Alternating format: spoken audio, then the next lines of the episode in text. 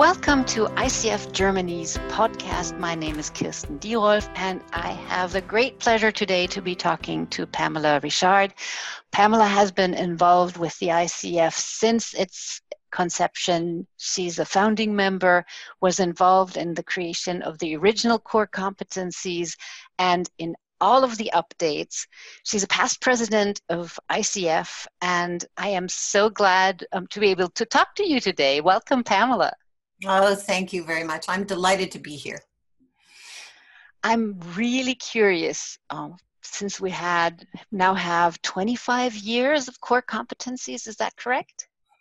Well, a little longer, a couple by the time we created them, but it's close enough. Would you be able to tell us a little bit about the development of the core competencies and the story behind it? That would be lovely. Oh, I'd be delighted to. You know, in the early days when we didn't have coaching as a profession, right, there were a lot of schools of training coaching skills that began to emerge, right? And not knowing each other. Nobody knew each other. We didn't have a profession called coaching. This thing kind of came up. CTI, Coach U, Hudson Institute, Newfield Network. A lot of individual schools were kind of independently creating what they were calling coaching at the time. And at that time, I was involved with Coach U, and Coach U. I was the VP of development and training, and at that time, or not training, but development really, and OD. And what we found is a lot of the graduates at Coach U would graduate and they say, what's next? Where do we connect, right? And so Coach U created the ICF, the original International Coach Federation, the name of it, right? That association. And at the same time, CTI, Coaches Training Institute in the States, created the Personal and Professional Coaches Association, right?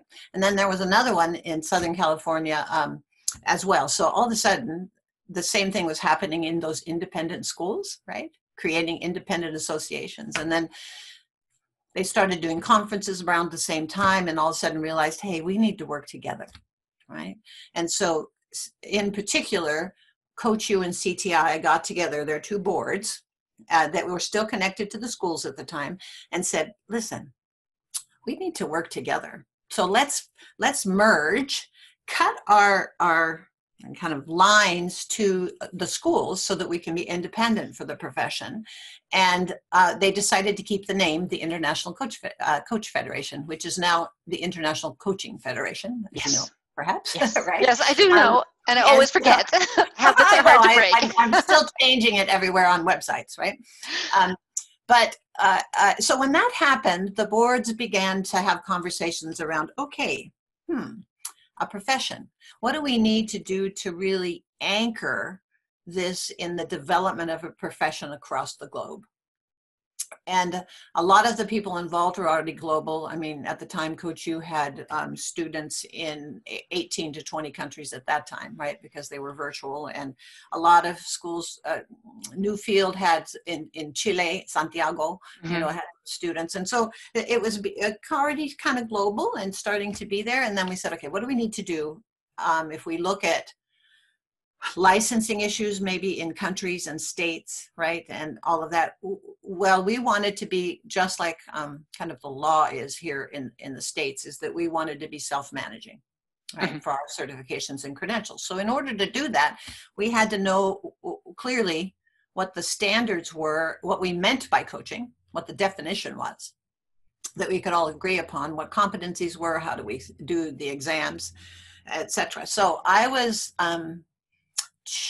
chosen to be a co-chair of a committee called the Portfolio Exam Committee. And what it meant was we needed to come up with a way to test for competency on what we meant by coaching so that we could create a credentialing and certification system. And so my co-chair was Laura Whitworth from CTI, who, bless her, has already passed on in this world. And we got on the phone, and this was the phone. We really didn't have this video stuff in those days, right? Right. This phone, and we basically kind of looked at each other over the phone and said, "Who the heck are we to do this?" Right. So we just went, okay, well, who's out there? Let's connect with those that we know about, that we can actually come together and work on this together. And the charge was we had to define and agree upon the definition of coaching. We had to define and agree upon the core competencies of coaching. And then we had to actually define and agree upon a way to virtually do examinations. Now, the virtual examination process was easy because I was already running a completely virtual training organization and I already had a system. And ultimately, that's what we ended up using. But we needed core competencies and we needed a definition. So what happened is we called 8 different schools. There was Coach U and CTI, Hudson Institute, Newfield Network, Sun and ACT at the time, Coach for Life in San Diego, there's another one I can't think of at the moment. However, there were 8 of us. And we all had different philosophical bases that underscored the core competencies, in other words, philosophies. And so the first thing we did was we looked at all of our philosophies and we started to strip away the individual, this is the way to talk about listening, for example, or this is the way to talk about things, and strip them away. And then what we found out over a period of a year, talking almost every single week, beginning to do emails, because emails were coming up, right? And faxes and things like that, is we kind of deconstructed all of our programs to see what was left. And what was left was the individual core competencies that we had for many, many years now, right? And those, that was in concert with coming up with an agreed upon now definition of coaching, partnering, the partnering piece, coming up with it.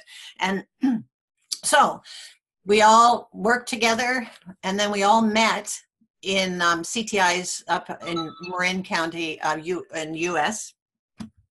On the West Coast, and sat around a table. Frederick Hudson and Terry Luperger, me, all around this. Lord, I'll never forget this wooden table, right?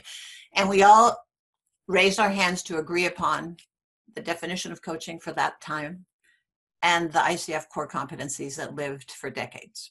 Right? And it was a tipping point for what we call the emergence of the profession. It was a beautiful time. I get goosebumps, right? Yeah. Because it's like really great. And so from there, parallel to that was another committee that was creating ethics, right? The ethics. And so as a result of that, we ended up with a lovely foundation for creating the profession of coaching as we know it, right? And then, those went out and they were shared with other associations. They were shared with the EMCC at the time, and the AC and the IAC and all of that. And so they've become, often a foundation for the emergence of competencies in other associations as well. Wow. That's pretty much the whole thing about the original. Thank you. That must have been just such an exciting time. And as you are telling it, it gives me goosebumps too. It's amazing. Thank you for doing that. Oh, you're welcome. It's just, it's a lovely journey to know that what this work does is transformational for people. It's not only the core competencies, but the application of those competencies in the structured formal kind of construct of coaching, but also simply a coach approach in communication in organizations and other professions, teachers and things like that. It really is very inspiring, I think. And how are you involved with the updates and the most recent updates? Well, when that started, the ICF created different task forces, to look at different things, research, looking at all the different ways to what is happening in the world with coaching, not just at ICF, but other places, coaches that were trained at other, through other non-ICF related organizations. So really a broad research project that took almost 2 years, I think. And as a part of that, I was included in some of the task force meetings that the first one, I think the first one they did, I was really excited to be a part of, because it was like being in the beginning again of creating the core competencies in the early days, right? As you're sitting there and the work that they had us do, you know, here's the coach, here's the client, here's the situation. How do you think you would respond? What do you think if the client, just a beautiful sequencing of the way to share the way I might approach something. And the next person might approach something, and the next person might approach something, all depending upon maybe their philosophy of coach training, right? The skills that they've learned, which are, we know we all have our own nuances of philosophy that is really underneath the individual program still, right? And that's what we did, and that the results of that were lovely. We did it, the ICF did it, I think, 2 other times, right? Along with other meetings. We had another meeting after that just saying, okay, so now let's talk about language, right? Let's talk about the ability to translate this so that it translates into pretty much any language and understood. And a really good example of one of the things that came up, for years, we had the trust and intimacy competency, right? And so intimacy, when you translate it into certain languages, has a completely different meaning than what our intent was. And so then it became trust and safety. And so it was that level of detail, of nuance, of conversation that we went in to.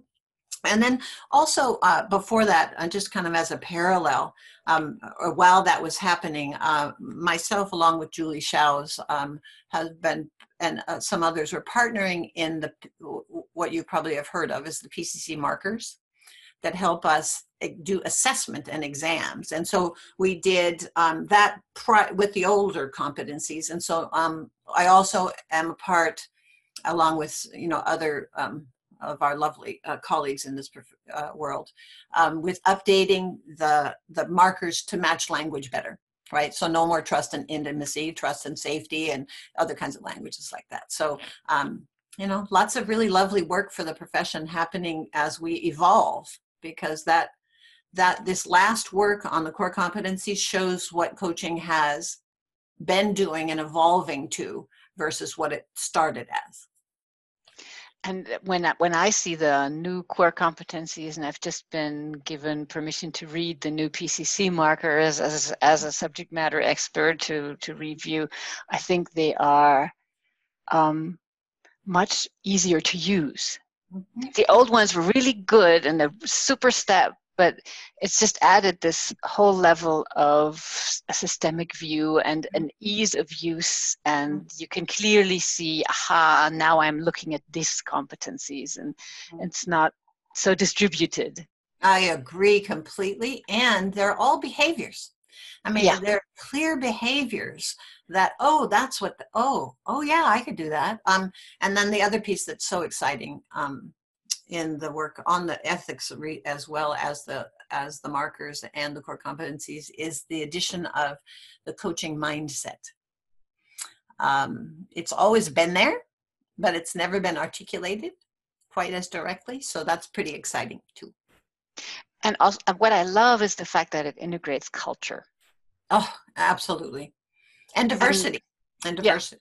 Mm-hmm. Yeah, and both the ethics and the new core competencies really integrate the person and their environment, and it's not just the one singular coach. So I really appreciate and finally, because context is everything. Context is everything in any of the skills we do. You know, the context it needs to inform us. So we must have that in competency. So I'm excited about that too. Cool. I have one more specific question, if I may. This critical incident analysis or something, I think Tracy Sinclair talked about that in the development of the new core competencies. What exactly was done, like at the first initial step of the development of the core competencies? That meeting that I told you about, well, first of all, we hired a company. The ICF hired, when I say we, I mean the ICF, hired a company to facilitate this. And this is a company that actually was familiar with one of the facilitators that worked with us was already an ACC coach, right? So he was familiar with at least one version of training, right, that got to the core competencies. So it helped with languaging and bridging language with us. And I must say, this company was phenomenal at processing this. And the very first thing that I was involved with that I told you about was that meeting where we had a charge to as many as we could possibly come up with, right, responses to this worksheet that they actually gave us to show different ways of approaching response to a client, right? And what you would do and how you are with yourself, how you are with them, how they are. I must say, I came out of it thinking, wow, I haven't been inspired as much as this in a long time. So that's that critical incident, like this happened. So what would you do with it, right? How would you respond to this using, and which ICF core competency initially, or which competency would you use? It really was quite comprehensive. And there was a room full of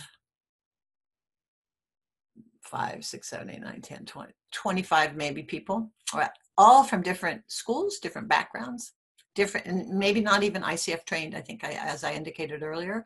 So you really got a diverse response to how coaching is applied.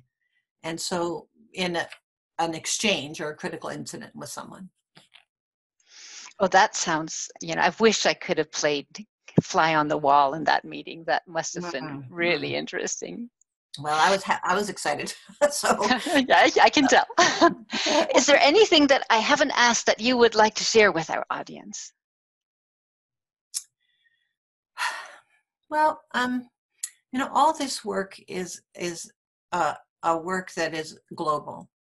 And I think it's really important, especially now we're in this kind of crazy time that we're in the world, right? To recognize that coaching is something that crosses every culture.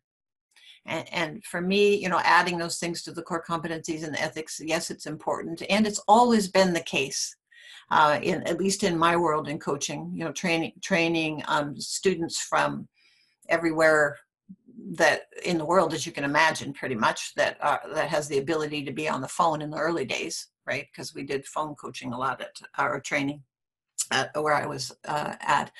But it's this global expression of the way of being with another human being, whether it's a formal coaching relationship, in other words, that the competencies require you to be, or it's an approach to communication in everything you do.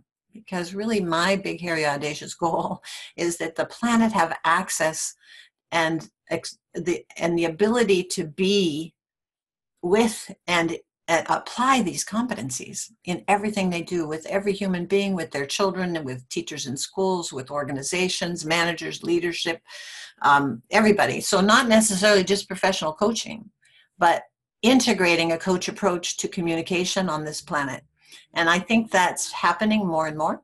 I see more organizations hiring training to come in to do a coach approach. We have the PRISM Award with ICF that honors organizations and coaches that have actually brought a coaching culture in through coaching and also through leaders and teachers and everyone else learning coaching skills to apply in their context, not in the formal context of that either. So that's what I'm really excited about, is to see from 1993, when I first got into this, to now, the expansion, and I don't know, what is it, 172 or 3 countries the ICF is in right now, just the ICF, and there are other associations as well, exploring and expressing coaching in the world, and it's very exciting, so. Thank you so much, Pamela. Thank you for being on our podcast. This has been inspiring and interesting, and I'm sure our audience is going to really appreciate it. So thank you very much. It's my absolute pleasure. Thank you for having me. Bye-bye.